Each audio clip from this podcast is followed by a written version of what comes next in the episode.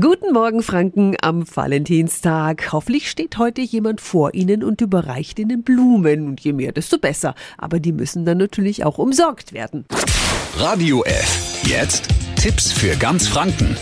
Hier ist unser Wiki Peter. Sie können einiges besser machen, um länger Freude am blumigen Geschenk zu haben. Christina Dauchenbeck ist in der Gartenwelt Dauchenbeck zuständig für den Bereich Floristik. Guten Morgen. Guten Morgen. Wie halten Schnittblumen so lange wie möglich? Der Florist Ihres Vertrauens hat hoffentlich gerade jetzt zu Valentinstag die frischeste Ware in der Kühlung stehen. Und wenn man die dann mit heim nimmt, dann ist A und O eine saubere Vase, ein frisches Wasser und ein Frischhaltemittel. Es gibt ja so Mythen wie ein 1-Cent-Stück ins Wasser und sowas. Bringt das was? Ja, also jein.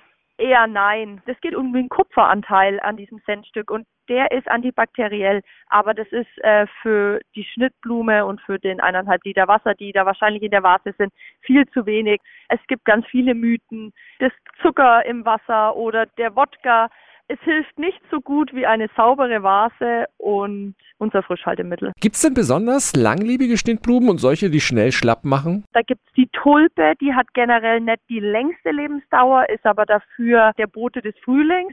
Ansonsten gibt es natürlich schöne Exoten, die haben immer ganz lange Lebensdauer, wie eine Strelizie oder eine Anturie, aber auch eine schöne, frische, knackige Rose hält gut ihre Woche durch, wenn man das sehr schön pflegt und man hat lange Freude dran. Vielen Dank an die Blumenexpertin Christina Dauchenbeck. Die Tipps gibt's auch online auf radiof.de. Tipps für ganz Franken von unserem Wiki Peter.